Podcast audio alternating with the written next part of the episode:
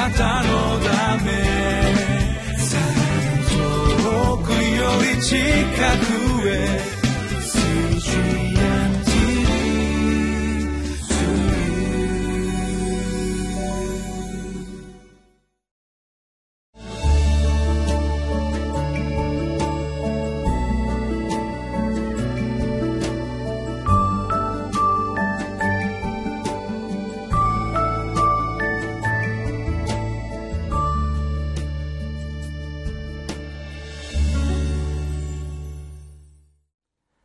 皆さんこんにちは。今日は民数記の18章21節から32節。10分の1による外的な奉仕霊的な祝福というタイトルで分かち合いをさせていただきます。神様のビジョンは教会がイエス・キリストによって満ち溢れることです。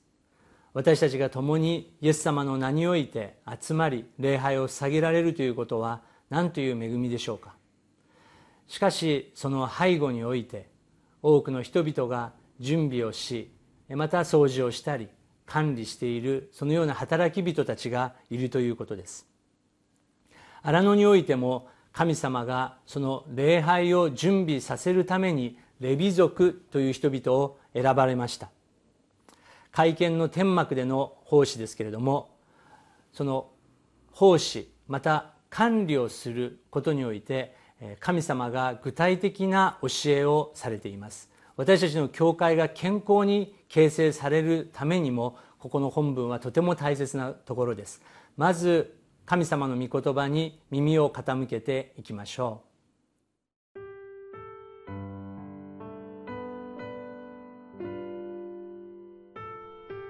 民数記18章21節から32節。さらに私は今、レビ族には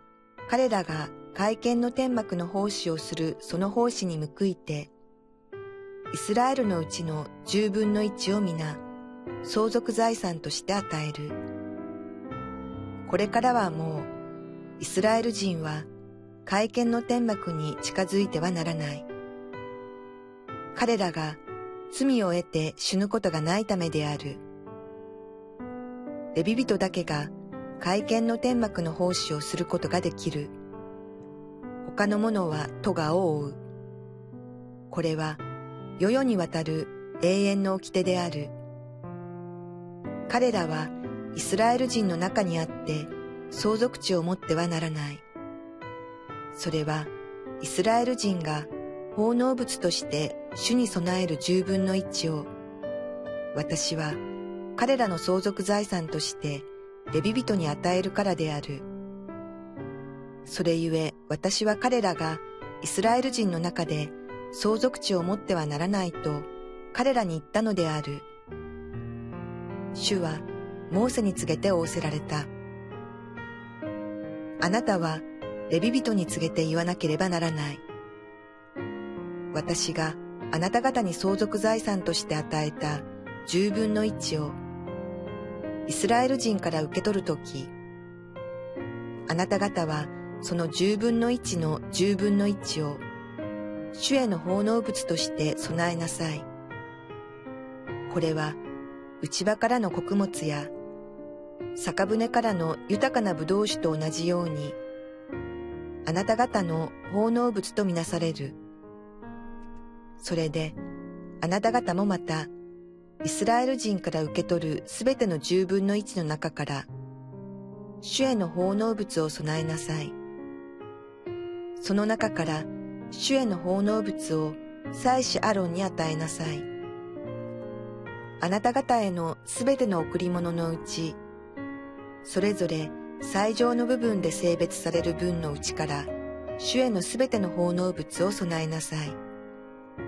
また、あなたは彼らに言え。あなた方がその最上の部分をその中から備えるとき、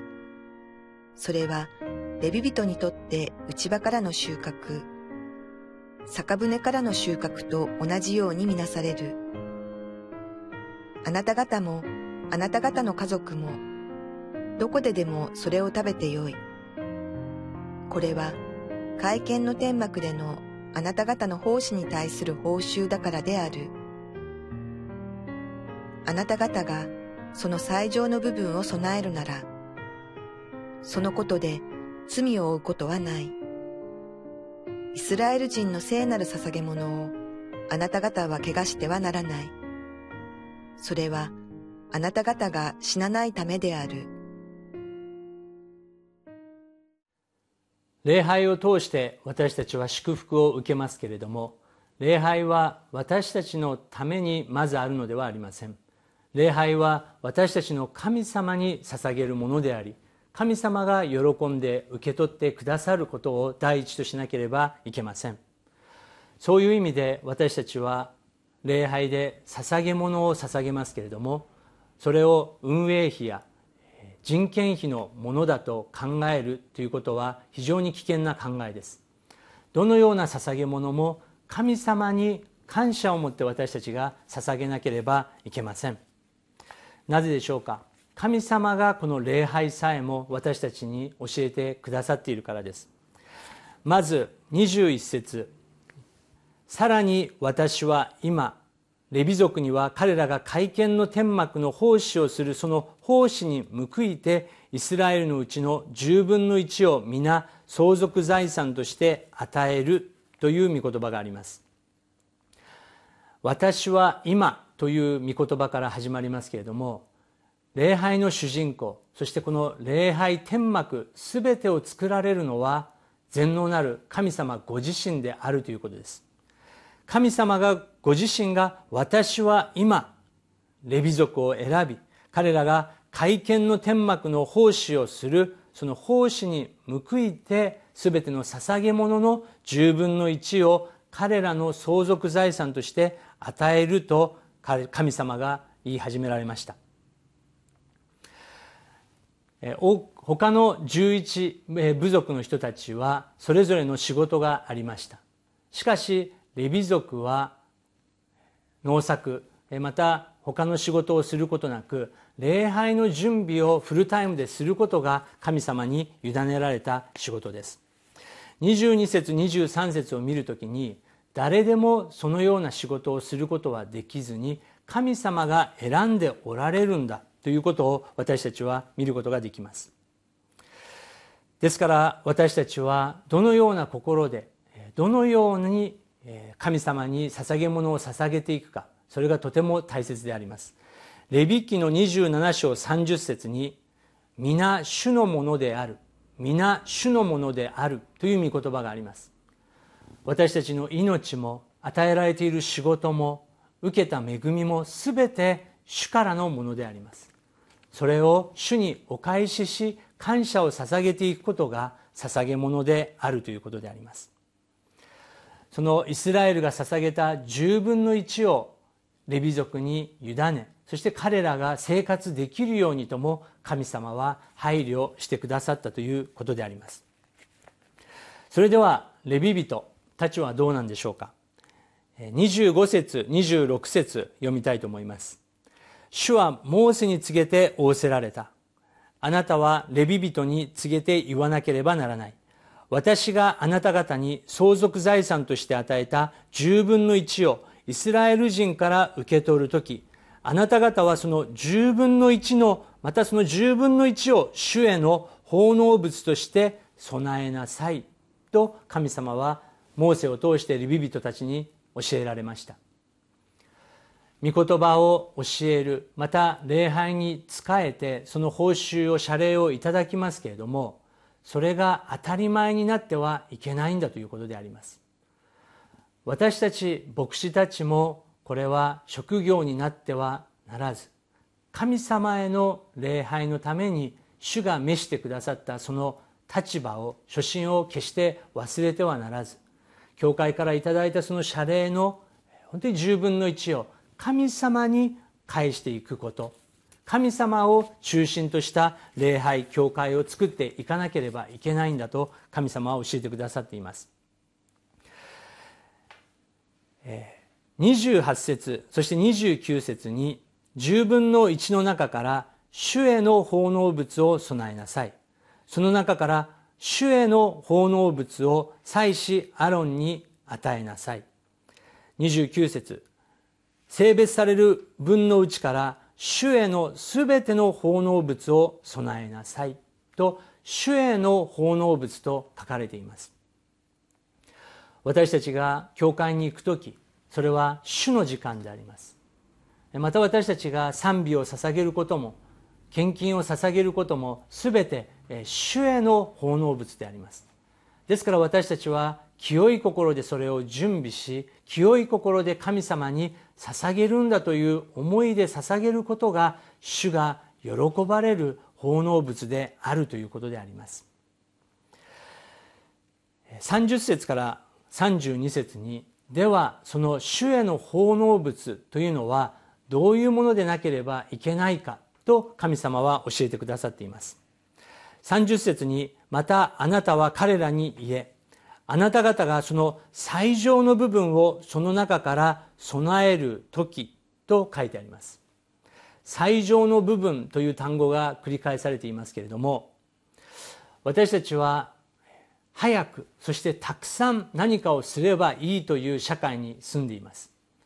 ですからたくさん何かを捧げる人たくさん何かができる人が教会の中でもすごい人なんだと錯覚してしまう時があります。しかし神様がおっしゃっているのはたくさんしなさい多くをしなさい早くしなさい一番になりなさいということではなくてあなたが与えられたものの中で最上の部分を主に捧げなさいということであります。それは私たちの最高の心神様への感謝の心。神様が全てを許してくださり今日もこうして私たちが礼拝を捧げられるんだという恵みの中で神様に賛美をそして捧げ物を捧げていくということであります。皆さんも教会の中でいろいろなご奉仕があると思います。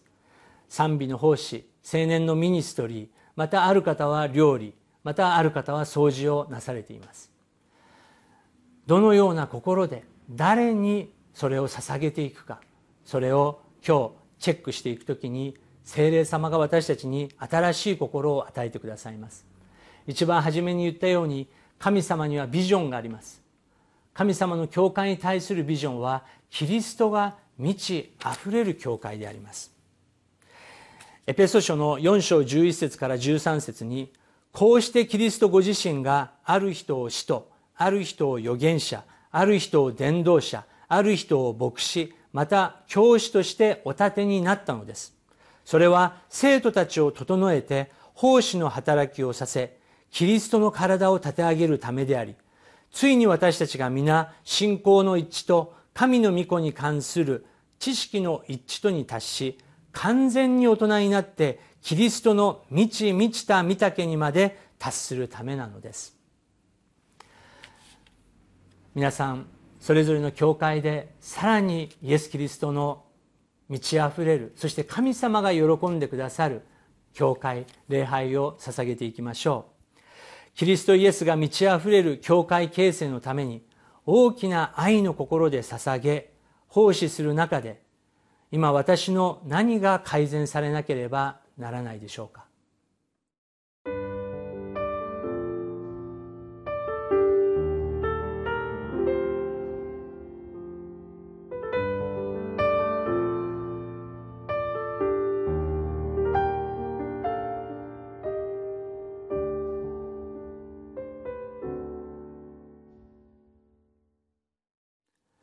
今日は6月23日金曜日です。あさって私たちは礼拝に向かいます。